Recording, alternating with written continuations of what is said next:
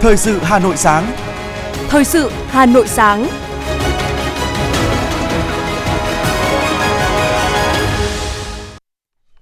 Hồng Hạnh và Minh Phương xin được đồng hành cùng quý thính giả trong 30 phút của chương trình Thời sự sáng nay, thứ sáu ngày 3 tháng 3 năm 2023. Chương trình có những nội dung chính sau đây. Chủ tịch nước Võ Văn Thường gặp gỡ cán bộ văn phòng Chủ tịch nước. Hà Nội trình Quốc hội xem xét thông qua luật thủ đô sửa đổi vào tháng 5 năm 2024. Chú trọng xúc tiến thương mại tại những thị trường xuất khẩu trọng điểm. Ứng dụng công nghệ số đưa lịch sử đến gần công chúng. Trong phần tin thế giới có những thông tin Hội nghị ngoại trưởng G20 đặt đồng thuận về nhiều vấn đề. Nỗ lực ngăn chặn sự cố tràn dầu sau vụ tàu chìm ở Philippines. Sau đây là nội dung chi tiết. Thưa quý vị, chiều qua tại Phủ Chủ tịch, Chủ tịch nước Võ Văn Thường gặp gỡ lãnh đạo cán bộ, công chức, viên chức, người lao động, văn phòng Chủ tịch nước. Trong khuôn viên Phủ Chủ tịch,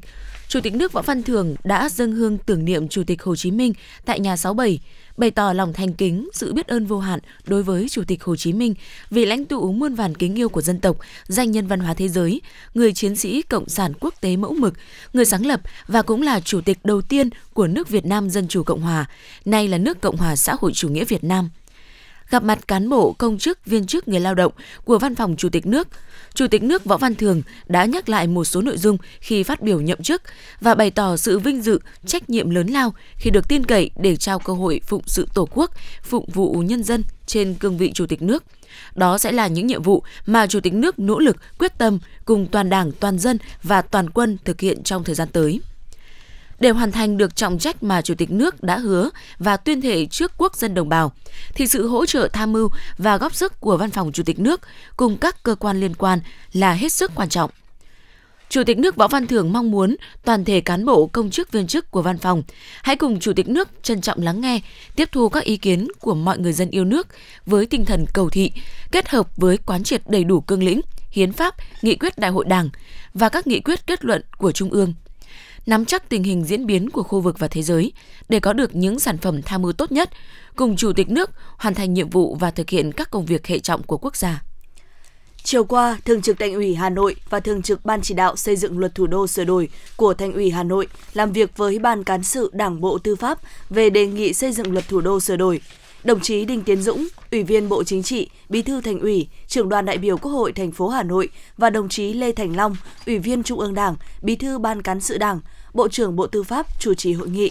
Trình bày báo cáo tại hội nghị, Chủ tịch Ủy ban nhân dân thành phố Hà Nội Trần Sĩ Thanh cho biết, thực hiện nghị quyết số 15 của Bộ Chính trị về phương hướng nhiệm vụ phát triển thủ đô Hà Nội đến năm 2030, tầm nhìn đến năm 2045 và chỉ đạo của Thành ủy về việc sửa đổi, bổ sung luật thủ đô năm 2012 Thời gian qua, Ủy ban nhân dân thành phố đã phối hợp chặt chẽ, hiệu quả với Bộ Tư pháp, tổ chức nghiên cứu, lập hồ sơ, đề nghị xây dựng luật thủ đô sửa đổi với 9 nhóm chính sách trên các lĩnh vực. Hồ sơ được báo cáo Ban chấp hành Đảng bộ thành phố cho ý kiến tại hai hội nghị.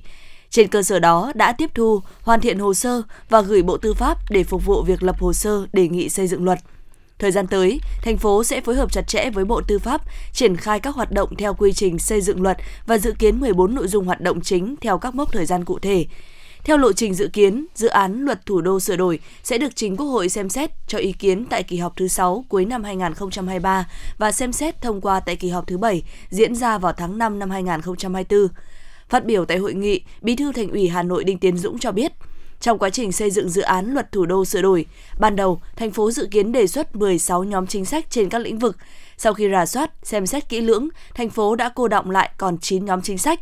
Các nội dung này đều dựa trên cơ sở tổng kết thực hiện luật thủ đô 2012 và nhu cầu bức thiết từ thực tiễn đời sống thủ đô, như việc xây dựng các khu nhà ở xã hội quy mô lớn, đồng bộ về hạ tầng, khuyến khích sử dụng đất hiệu quả, thu hồi các dự án có sử dụng đất kéo dài gây lãng phí, bảo vệ và phát huy kho tàng di sản, di tích văn hóa lịch sử, phát triển các đô thị vệ tinh, kéo giãn mật độ dân cư đô thị lõi, tỷ lệ điều tiết ngân sách, nguồn lực đầu tư, khó khăn trong xử lý các vi phạm về sử dụng đất đai, trật tự xây dựng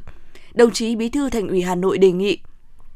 thời gian tới, Bộ Tư pháp, các ủy ban của Quốc hội, nhất là Ủy ban pháp luật, tiếp tục đồng hành sát cánh với thành phố Hà Nội với tinh thần khẩn trương quyết liệt để hoàn thiện dự án luật thủ đô sửa đổi, bảo đảm chất lượng và đúng lộ trình dự kiến.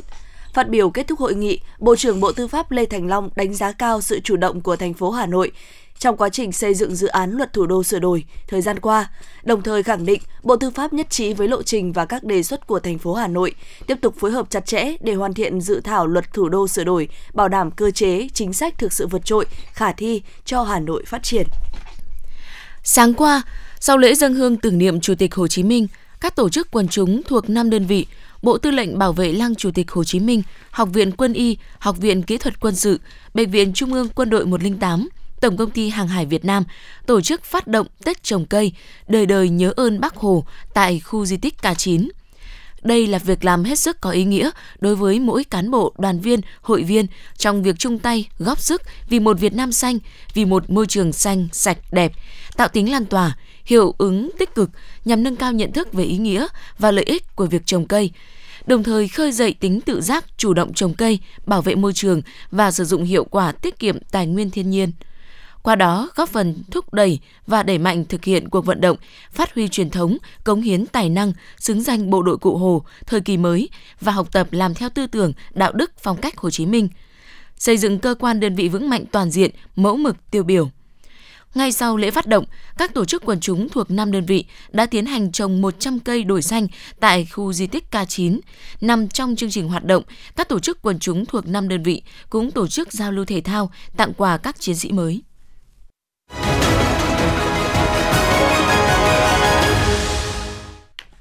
Thưa quý vị và các bạn, nghệ sĩ là chiến sĩ, đây là tên gọi của cuộc triển lãm 80 tác phẩm được sáng tác từ năm 1945 đến 1954 của 30 tác giả thuộc các thế hệ họa sĩ đầu tiên của nền mỹ thuật Việt Nam. Triển lãm hiện đang được trưng bày tại Bảo tàng Mỹ thuật Việt Nam, số 66 phố Nguyễn Thái Học, Hà Nội. Triển lãm là dịp để chúng ta tôn vinh và tri ân các thế hệ họa sĩ, những người đã sử dụng bút vẽ làm vũ khí, đem nhiệt huyết và cả sự hy sinh để cống hiến cho Tổ quốc và nhân dân, góp phần làm giàu thêm các giá trị văn hóa Việt Nam. Phản ánh của phóng viên Dương Hoa. Phát biểu tại buổi lễ khai mạc triển lãm Nghệ sĩ là chiến sĩ của Bảo tàng Mỹ thuật Việt Nam được tổ chức nhân dịp kỷ niệm 80 năm đề cương về văn hóa Việt Nam 1943-2023, họa sĩ Lương Xuân Đoàn, Chủ tịch Hội Mỹ thuật Việt Nam cho rằng những tác phẩm trong triển lãm đã thể hiện sự hưởng ứng, vận động và chuyển biến về nhận thức tư tưởng của giới nghệ sĩ ngay sau khi bản đề cương văn hóa Việt Nam năm 1943 ra đời. Họ là những thế hệ vàng đầu tiên của nền hội họa cách mạng Việt Nam – họa sĩ Lương Xuân Đoàn nói. Tôi nghĩ đây là những trang đẹp đẽ đầu tiên, đẹp nhất cho nền nghệ thuật tạo hình cách mạng Việt Nam ngay từ năm 1945. Có thể nói các nghệ sĩ đến với cách mạng, sẵn sàng phục vụ cách mạng, tôi cho là một sự lựa chọn đương nhiên. Có thể nói nền hội họa cách mạng Việt Nam đã hình thành từ thế hệ vàng mỹ thuật Đông Dương. Đến triển lãm nghệ sĩ là chiến sĩ, người xem được chiêm ngưỡng 80 tác phẩm từ bộ sưu tập của Bảo tàng Mỹ thuật Việt Nam, được sáng tác từ năm 1945 đến năm 1954 của 30 tác giả thuộc các thế hệ họa sĩ đầu tiên của nền mỹ thuật Việt Nam. Trong đoàn quân nghệ sĩ chiến sĩ ấy có những họa sĩ bậc thầy như Tô Ngọc Vân, Lương Xuân Nhị, Trần Văn Cẩn, Nguyễn Sáng, Văn Giáo, Nguyễn Trọng Hợp, Nguyễn Sĩ Ngọc, Nguyễn Văn Ti, Huỳnh Văn Thuận, Nguyễn Thị Kim, Nguyễn Đỗ Cung cùng nhiều tên tuổi khác như Nguyễn Hiêm, Lê Quốc Lộc. Các tác phẩm chủ yếu được thể hiện một cách không mấy cầu kỳ như vẽ ký họa bằng chì, mực, màu nước nhưng đều là những khoảnh khắc lịch sử, chân thực và giàu cảm xúc về cuộc kháng chiến, lòng yêu nước, tinh thần đoàn kết, anh dũng chiến đấu, thi đua tăng gia sản xuất của đất nước một thời lửa đạn chiến tranh. Các tác phẩm mang lại nhiều cảm xúc cho công chúng phải kể tới như Đoàn kết chống xâm lăng của Văn Giáo, Du kích Bến Tre của Diệp Minh Châu, Dân công kháng chiến của Lê Quốc Lộc, Dân công sửa chữa cầu đường của Nguyễn Sĩ Ngọc, Bộ đội nghỉ trong hang của Tô Ngọc Vân.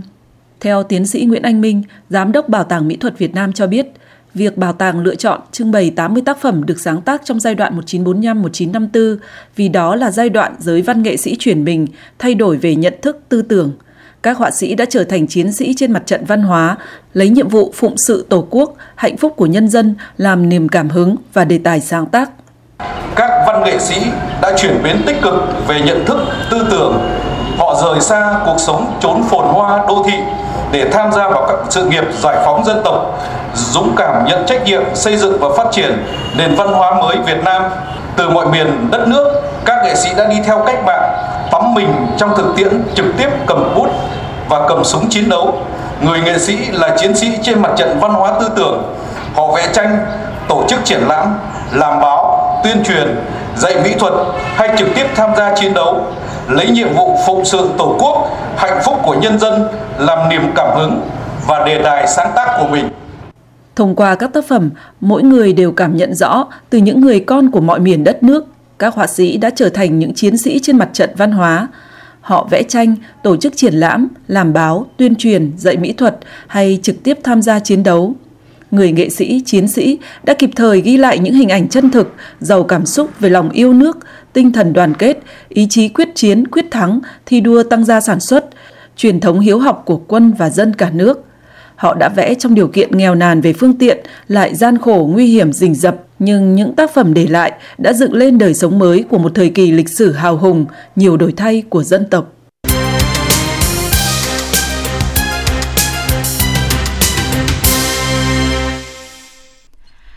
Chuyển sang những thông tin về kinh tế. Hôm qua, Trung tâm xúc tiến đầu tư thương mại du lịch thành phố Hà Nội tổ chức hội nghị triển khai chương trình xúc tiến năm 2023. Ủy viên Ban Thường vụ Thành ủy, trưởng ban tổ chức Thành ủy Hà Nội Vũ Đức Bảo, Phó Chủ tịch Ủy ban nhân dân thành phố Hà Nội Nguyễn Mạnh Quyền dự hội nghị. Năm 2022, Hà Nội đã tổ chức 172 hoạt động xúc tiến đầu tư thương mại, du lịch, góp phần phát triển kinh tế xã hội thủ đô sau đại dịch COVID-19. Trung tâm cũng đã phối hợp với các sở, ngành, nghiên cứu, đổi mới phương thức tiếp xúc, đối thoại, hỗ trợ kịp thời các doanh nghiệp, nhà đầu tư trong nước và quốc tế mở rộng sản xuất, giúp doanh nghiệp quảng bá, giới thiệu sản phẩm, kết nối đối tác qua các chương trình hàng tuần, festival. Để hoàn thành mục tiêu phát triển kinh tế xã hội năm 2023, Phó Chủ tịch Ủy ban nhân dân thành phố Nguyễn Mạnh Quyền đề nghị thời gian tới trong quá trình triển khai hoạt động xúc tiến, trung tâm nên xây dựng kế hoạch phù hợp với nhiệm vụ phát triển kinh tế xã hội của thành phố theo hướng dài hạn, phù hợp với xu thế chung của quốc tế. Hoạt động xúc tiến năm 2023 cần được triển khai theo hướng có trọng tâm, trọng điểm, trong đó chú trọng đẩy mạnh hoạt động xúc tiến tại những thị trường xuất khẩu trọng điểm của Hà Nội. Ủy ban Chứng khoán Nhà nước cho biết, trong thời gian gần đây, một số đối tượng đã sử dụng tên, logo, thông tin của một số công ty quản lý quỹ như công ty cổ phần quản lý quỹ Dragon Capital Việt Nam, công ty cổ phần quản lý quỹ Vina Capital để lập các website, tài khoản Facebook, Telegram nhằm thực hiện hành vi lừa đảo chiếm đoạt tài sản nhà đầu tư. Ủy ban chứng khoán nhà nước khuyến cáo nhà đầu tư thận trọng, kiểm tra đối chiếu các thông tin trước khi giao dịch, đầu tư theo thông tin tại các website hoặc tài khoản trên mạng xã hội. Nhà đầu tư cũng có thể tìm hiểu về các dịch vụ, sản phẩm đầu tư của các công ty quản lý quỹ được Ủy ban chứng khoán nhà nước cấp phép tại website của các công ty quản lý quỹ. Theo kết quả cuộc họp mới đây do Ngân hàng Nhà nước chủ trì, kể từ ngày 6 tháng 3, hệ thống ngân hàng sẽ có đợt điều chỉnh giảm lãi suất huy động, tạo cơ sở để giảm lãi suất cho vay và giảm áp lực chi phí vốn cho doanh nghiệp.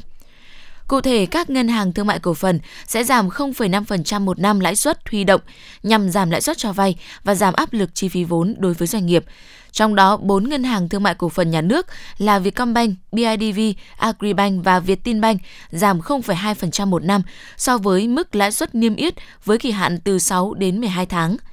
Nhóm các ngân hàng thương mại cổ phần khác giảm 0,5% một năm. Tính đến cuối năm 2022, dư nợ cho vay đối với hợp tác xã, liên minh hợp tác xã mới chỉ đạt hơn 6.300 tỷ đồng, khoảng 0,26% tổng dư nợ tín dụng toàn nền kinh tế. Đây là thông tin được Ngân hàng Nhà nước công bố tại hội thảo tín dụng hợp tác xã nhằm tháo gỡ các vướng mắc, thúc đẩy hỗ trợ vốn cho các lĩnh vực này. Theo báo cáo, hiện mới có khoảng 1.200 hợp tác xã đang còn dư nợ, với tỷ lệ chỉ khoảng 0,5% các hợp tác xã có thể tiếp cận vốn từ các tổ chức tín dụng. Nguyên nhân được nhiều diễn giả chỉ ra, chủ yếu là do các hợp tác xã thiếu tài sản thế chấp, khả năng xây dựng dự án kinh doanh còn yếu, hoặc họ thiếu các thông tin về tài chính, tín dụng. Nhiều đề xuất đã được các diễn giả đưa ra, tập trung tăng khả năng tiếp cận vốn thông qua các ưu đãi cho vay. Đồng thời các hợp tác xã cũng cần nâng cao năng lực, minh bạch thông tin. Ngân hàng nhà nước cũng cho biết sẽ yêu cầu các tổ chức tín dụng cân đối vốn, cho vay các mô hình hợp tác xã kiểu mới, ứng dụng công nghệ cao, hợp tác xã tham gia các sản phẩm có thế mạnh, sản xuất theo chuỗi.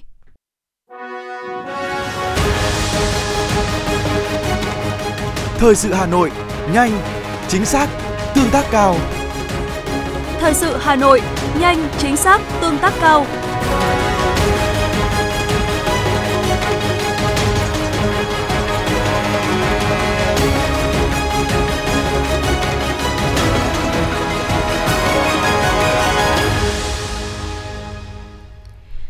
Thưa quý vị và các bạn,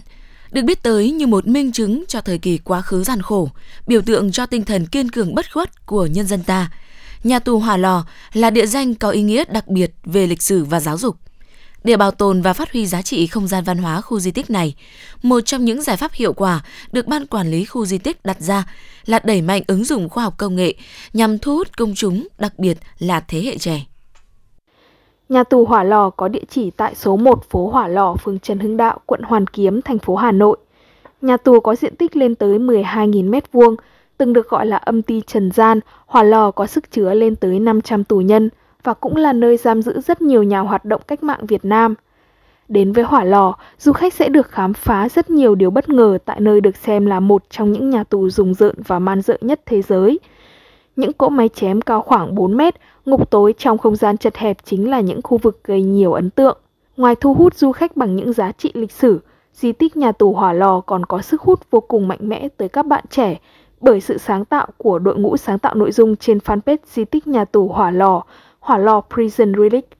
Fanpage được thành lập vào năm 2017, trực thuộc Ban Quản lý Di tích Nhà tù Hỏa Lò với hơn 260.000 người theo dõi. Các bài đăng sáng tạo kích thích sự tò mò của người xem, không biến tấu về sự kiện và nhân vật lịch sử mà biến thành những thông điệp dễ dàng tiếp cận với công chúng, đặc biệt là người trẻ. Ngoài các bài đăng về sự kiện, nhân vật, fanpage còn có các nội dung được trẻ hóa như các meme trendy, hình ảnh ngộ nghĩnh đã thu hút về lực tương tác khủng. Bạn Nguyễn Hoàng Hải, sinh viên năm 2 Học viện Báo chí và Tuyên truyền chia sẻ. Ờ, em rất là thích xem các content ở trên ờ, page uh, di tích nhà tù Hỏa Lò. Ờ, em nghĩ là nhờ đó mà em biết thêm về lịch sử và thực sự là muốn đến Hỏa Lò một lần nữa để cảm nhận. à, di tích này trước đây thì đã rất là nổi tiếng và giờ nó nổi tiếng hơn nữa nhờ cái việc truyền thông có hiệu quả và em mong rằng là trong thời gian tới thì sẽ có nhiều người biết cũng như là yêu thích và cũng như là quan tâm đến à, di tích nhà tù Hỏa Lò ạ. Bên cạnh xây dựng nội dung chất lượng trên fanpage, Ban quản lý di tích nhà tù Hỏa Lò còn phát triển podcast trên nền tảng Spotify và Apple Podcast với chương trình mang tên Thắp lửa yêu thương, lời thề quyết tử, sát son.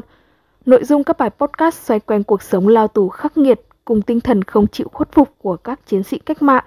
Từ đó thắp lên ngọn lửa yêu nước, căm thù quân xâm lược trong mỗi trái tim người Việt. Em Vũ Hà, 20 tuổi, Cầu Giấy cho biết – Việc nghe podcast dường như là liều thuốc để tìm lại sự bình yên và học hỏi thêm kiến thức. Mỗi lần nghe podcast của di tích nhà tù Hỏa Lò là một lần thắp lên trong hà ngọn lửa thêm yêu lịch sử dân tộc và mong muốn lan tỏa giá trị đến cho bạn bè và người thân của mình. Em thấy đây là một cách truyền tải rất thú vị và đặc biệt. À, điều này thì giúp lan tỏa những câu chuyện mới chân thực hơn tới ờ, nhiều đối tượng hơn, kể cả với những người mà à, không thể đến tham quan à, trực tiếp tại di tích ừ, bản thân em thì cũng thường xuyên nghe các bản uh, nghe trên à, ứng dụng Spotify hoặc là nghe các bản podcast thì những lần như thế thì em như được sống lại trong những khoảnh khắc lịch sử của thế hệ đi trước ạ. Với nội dung và cách tiếp cận gần gũi cùng sự đón nhận nồng nhiệt của công chúng, đặc biệt là thế hệ trẻ, Di tích nhà tù Hỏa Lò hứa hẹn sẽ là điểm đến được nhiều người lựa chọn mỗi dịp cuối tuần hoặc nghỉ lễ. Sự ứng dụng những công nghệ, phương thức hiện đại để hội nhập vào kỷ nguyên số cũng góp phần lan tỏa giá trị truyền thống của dân tộc và đưa lịch sử Việt Nam tới gần hơn với công chúng và thế giới.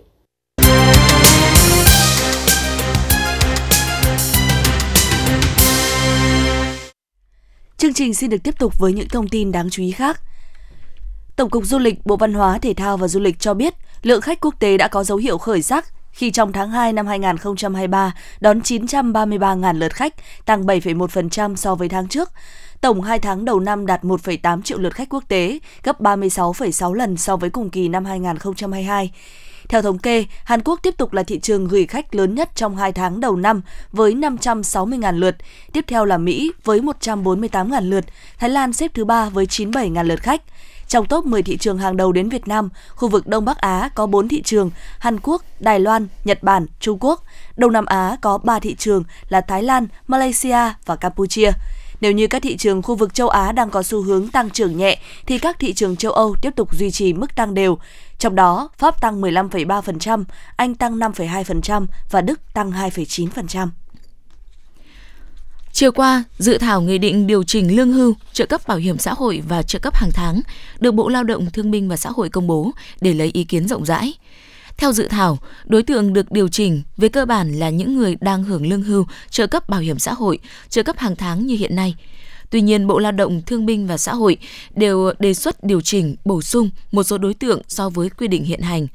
Cụ thể, người hưởng lương hưu trợ cấp hàng tháng từ trước ngày 1 tháng 1 năm 1995 sau khi thực hiện điều chỉnh theo mức chung mà có lương hưu trợ cấp dưới 3 triệu đồng một tháng thì được điều chỉnh tăng, nghĩa là những người có mức lương 2 triệu 500 nghìn đồng một tháng hiện nay được điều chỉnh tăng lên thành 3 triệu đồng một tháng.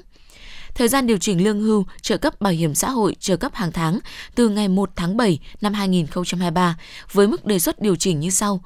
Tăng thêm 12,5% trên mức lương hưu, trợ cấp bảo hiểm xã hội và trợ cấp hàng tháng của tháng 6 năm 2023 đối với các đối tượng đã được điều chỉnh theo Nghị định số 108 ngày 7 tháng 12 năm 2021 của Chính phủ điều chỉnh lương hưu, trợ cấp bảo hiểm xã hội và trợ cấp hàng tháng tăng thêm 20,8% trên mức lương hưu, trợ cấp bảo hiểm xã hội và trợ cấp hàng tháng của tháng 6 năm 2023 đối với các đối tượng chưa được điều chỉnh theo Nghị định số 108.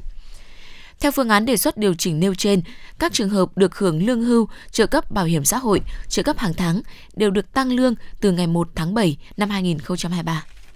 Ủy ban Nhân dân thành phố Hà Nội đã ban hành kế hoạch triển khai thực hiện đề án tăng cường năng lực tiếp cận pháp luật của người dân trên địa bàn Hà Nội – Mục đích của kế hoạch là nhằm triển khai kịp thời, hiệu quả, thống nhất và toàn diện các nhiệm vụ, giải pháp tại đề án nhằm tăng cường năng lực tiếp cận pháp luật của người dân và trách nhiệm của các cơ quan tổ chức trong việc bảo đảm hỗ trợ người dân tiếp cận pháp luật, từ đó góp phần nâng cao hiểu biết pháp luật, ý thức tuân theo pháp luật, sử dụng pháp luật của người dân, nâng cao nhận thức trách nhiệm của các cơ quan địa phương trên địa bàn về tăng cường năng lực tiếp cận pháp luật của người dân, góp phần xây dựng và hoàn thiện nhà nước pháp quyền xã hội chủ nghĩa Việt Nam của nhân dân, do nhân dân, vì nhân dân. Kế hoạch đề ra các nhóm nội dung để triển khai giai đoạn 2023-2030 trong đó đáng lưu ý, việc nâng cao nhận thức, trách nhiệm, hình thành thói quen tìm hiểu, sử dụng và tuân theo pháp luật của người dân sẽ bắt đầu từ việc tuyên truyền, khảo sát, đánh giá nhu cầu của người dân, xây dựng các mô hình, hình thức tiếp cận phù hợp với từng đối tượng địa bàn. Hôm qua, Hội cựu thanh niên Dương phong thành phố Hà Nội tổ chức gặp mặt kỷ niệm 113 năm Ngày Quốc tế Phụ nữ, 1983 năm cuộc khởi nghĩa Hai Bà Trưng, tổng kết và trao giải cuộc thi sáng tác thơ kỷ niệm 50 năm chiến thắng Hà Nội, Điện Biên Phủ trên không, tháng 12 năm 1972, tháng 12 năm 2022. Nhân kỷ niệm 50 năm chiến thắng Hà Nội Điện Biên Phủ trên không, Hội cựu thanh niên xung phong thành phố Hà Nội phát động cuộc thi sáng tác thơ.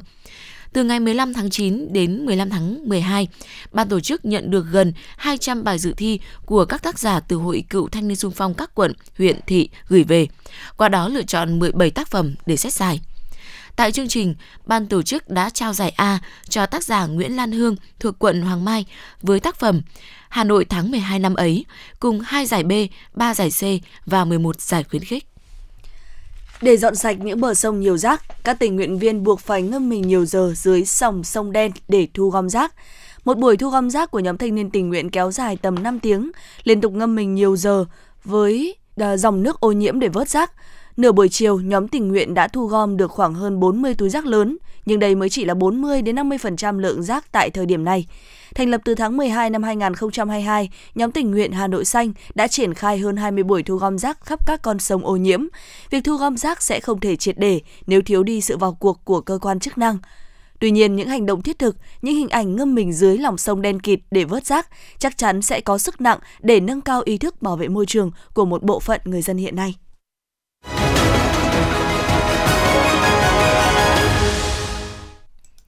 Chuyển sang những thông tin quốc tế. Hội nghị ngoại trưởng nhóm các nền kinh tế phát triển và mới nổi hàng đầu thế giới G20 hôm qua đã đạt đồng thuận về một trong một loạt vấn đề. Tuy nhiên, không ra được thông cáo chung sau hội nghị do những khác biệt sâu sắc liên quan đến cuộc xung đột Ukraine, bất chấp những nỗ lực bền bỉ của nước chủ nhà Ấn Độ nhằm tạo động thuận. Thay vào đó, hội nghị đã thông qua tài liệu tóm tắt và kết quả của chủ tọa. Nhà chức trách Philippines cho biết đang chạy đua với thời gian nhằm xác định vị trí tàu Princess Empress nhằm và ngăn dầu loang sau khi con tàu chở dầu này bị chìm dẫn đến dò dỉ một lượng dầu nhiên liệu công nghiệp ra biển hôm 28 tháng 2 khi đang chở 800.000 lít dầu nhiên liệu công nghiệp từ tỉnh Bataan gần thủ đô Manila đến tỉnh Iloilo ở miền trung Philippines, tàu Princess Empress đã gặp vấn đề về động cơ và bị chìm ngoài khơi tỉnh Orenta Mindoro do biển động. Lực lượng bảo vệ bờ biển Philippines ban đầu cho biết lượng dầu tràn trên biển là diesel, dầu nhiên liệu giúp tàu chạy chứ không phải dầu nhiên liệu công nghiệp mà tàu chở. Hiện chưa rõ lượng dầu diesel và dầu nhiên liệu công nghiệp bị tràn ra biển là bao nhiêu. Cơ quan thống kê của Liên minh châu Âu Eurostat công bố số liệu cho thấy lạm phát của khu vực sử dụng đồng tiền chung châu Âu Eurozone trong tháng 2 là 8,5%, có giảm nhưng với tốc độ chậm hơn so với dự báo do giá lương thực vẫn tăng mạnh. Con số trên đã giảm so với mức lạm phát 8,6% của tháng 1 năm 2023, thấp hơn mức giảm xuống 82% mà các chuyên gia phân tích tại công ty dữ liệu tài chính Vaxet dự báo trước đó, cũng như mức 8,3% theo đánh giá của hãng tin Bloomberg. Lượng khí thải carbon dioxide trong năm 2022 là 37 tỷ tấn, mức cao nhất từ khi được đo kể từ năm 1900. Theo báo cáo của Cơ quan Năng lượng Quốc tế công bố, lượng khí thải carbon dioxide từ than đá tăng 1,6%, còn từ xăng dầu là 2,5% trong năm 2022. Lượng khí thải tăng cao là do kết quả của du lịch hàng không phục hồi sau đại dịch và nhiều tuyến phố chuyển sang sử dụng than đá như một nguồn năng lượng chi phí thấp. Các sự kiện thời tiết cực đoan trong năm 2022 cũng là tác nhân làm tăng lượng khí thải carbon dioxide. Hạn hán làm giảm lượng nước cho thủy điện, làm tăng nhu cầu đốt nhiên liệu hóa thạch và các đợt nắng nóng làm tăng nhu cầu về điện. Hành vi trộm cắp trong cửa hàng siêu thị đã lên mức kỷ lục tại Australia, gây áp lực lên các tập đoàn bán lẻ khổng lồ như Woolworths và co Group. Hiện các tập đoàn bán lẻ đang phải vật lộn với thực trạng chi phí cung cấp tăng vọt và tắc nghẽn vận chuyển hàng hóa trộm cắp tại siêu thị cửa hàng đã tăng lên 23,7% tại bang New South Wales, bang quê hương của 1 phần 3 người dân Australia. Từ năm 2021 đến năm 2022, số liệu của chính quyền bang ngày 2 tháng 3 đã cho thấy đây là mức tăng hàng năm nhanh nhất kể từ khi dữ liệu bắt đầu được thống kê vào năm 1997. Công ty Fervo Energy của Mỹ đang phát triển năng lượng địa nhiệt kết hợp và phương pháp thu giữ không khí trực tiếp DAC để loại bỏ carbon dioxide CO2 khỏi khí quyển, giúp làm mát trái đất của chúng ta. Nghe có vẻ lạ lùng, thế nhưng Fervo Energy đang có kế hoạch sử dụng nhiệt của trái đất, tức địa nhiệt, để giúp làm mát hành tinh bằng cách loại bỏ lượng khí thải carbon ra khỏi khí quyển nhờ sử dụng một loại cơ sở năng lượng địa nhiệt mới với công nghệ thu giữ không khí trực tiếp.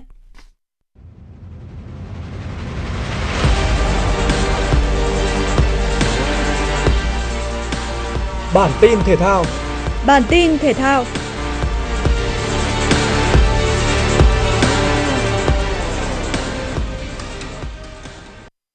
Trận chung kết giải bóng đá nữ cúp quốc gia 2023 là cuộc đọ sức giữa Hà Nội 1 và Than khoáng sản Việt Nam. Ngay ở phút thứ 5, Thanh Nhã đã đi bóng kỹ thuật và sút xa đẹp mắt mở tỷ số trận đấu cho Hà Nội 1. Chỉ 2 phút sau, Hải Yến có pha tăng tốc và vượt qua hai hậu vệ Than khoáng sản Việt Nam – Tiền đạo sinh năm 94 dễ dàng hạ gục Khổng Thị Hằng nhân đôi cách biệt cho đội bóng thủ đô. Dù vậy, đội bóng đất mỏ sớm cho thấy rằng mình không phải là những người dễ bị đánh bại. Phút thứ 27, Nguyễn Thị Vạn truyền bóng thuận lợi để Hà Thị Nhài dứt điểm ấn tượng từ ngoài vòng cấm rút ngắn tỷ số xuống còn 1-2. Đến phút thứ 85, Hà Thị Nhài thực hiện pha đá phạt bên cánh trái, gỡ hòa hai đều cho Than khoáng sản Việt Nam. Ở loạt sút luân lưu may rủi, Vũ Thị Hoa thực hiện không thành công lượt đá của mình và Hà Nội 1 chấp nhận thất bại trước đối thủ. Như vậy, Than khoáng sản Việt Nam giành chức vô địch giải bóng đá nữ cúp quốc gia 2023.